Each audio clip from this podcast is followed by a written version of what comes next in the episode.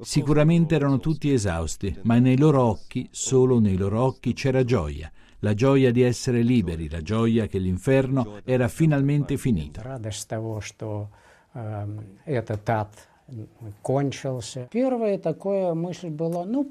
Quando arrivammo e vedemmo i forni, pensammo fossero forni per la cremazione, ovvero che le persone morissero e invece di essere bruciate venissero cremate.